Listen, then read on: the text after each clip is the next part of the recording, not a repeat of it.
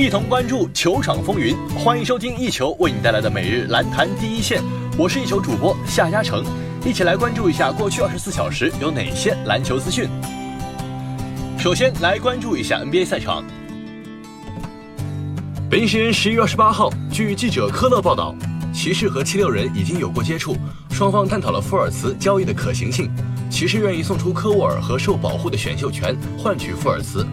除了骑士，还有多支球队和七六人已经有所接触。目前，七六人内部盛行的看法是，七六人对福尔茨的一举一动已经没有任何忠诚可言。在巴特勒加盟过后。七六人的长远计划变得清晰和现实，恩比德、西蒙斯和巴特勒才是球队的长远未来。福尔茨因为合同等原因，已经不在球队的未来版图中。科勒写道：“二零一八年夏天，福尔茨苦练投篮，取得一定进步，但仍然没有取得实质性突破，仍然没有开发出稳定的三分和罚球。然后肩膀伤再次复发。富尔茨二零一七年和七六人签订一份四年的合同，第四年为球队选项。”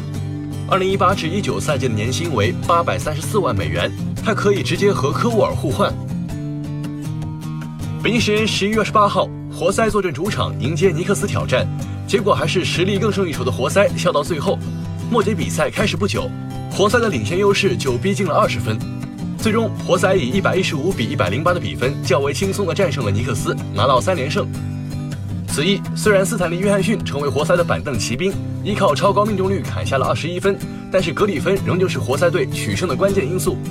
在三十六分钟的出场时间里，格里芬二十一投九中，砍下全场最高的三十分，外加四个篮板和五次助攻。在活塞队拉开分差的第三节，格里芬单节砍下十三分，仅凭一己之力决定了比赛的走势。全场比赛，尼克斯坎特十六分十四篮板，特里尔十投六中，砍下二十四分十篮板和七助攻。道特森十七分，哈达威十五投五中，拿到十九分。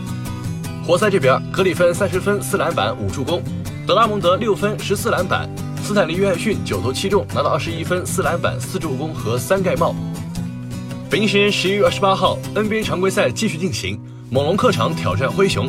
在第三节一度落后十七分的情况下，猛龙完成逆转，以一百二十二比一百十四击败灰熊，猛龙取得六连胜。伦纳德拿到十七分、十篮板和五助攻，灰熊遭遇三连败。今日猛龙的获胜功臣不得不提替补出战的万维利特，他全场六投六中，砍下十八分，其中末节拿下十二分。有趣的是，他在比赛中因为踩到记者扭伤脚踝，好在并无大碍。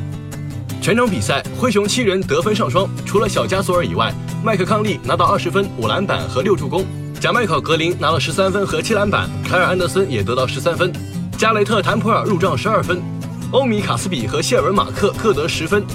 猛龙六人得分上双，除了伦纳德以外，凯尔·洛瑞拿到二十四分和六助攻，伊巴卡贡献十六分，丹尼·格林得到十四分，旺维利特拿到十八分，西亚卡姆入账十分和六篮板。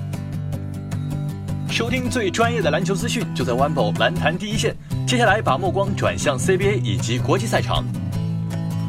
北京时间十一月二十八号。二零一九年男篮世界杯亚洲区预选赛第五窗口期的比赛即将开战，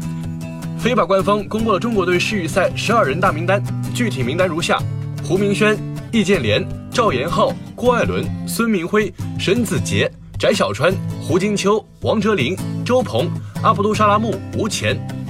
根据赛程安排，中国队将会于十一月二十九号迎战叙利亚队，随后移师佛山备战十二月二号与黎巴嫩的比赛。北京时间十一月二十八号，中国男篮即将在上海迎战叙利亚男篮。球队后卫吴前在采访中表示，主帅李楠要求队伍将节奏提快，自己也在不断尝试不同的位置。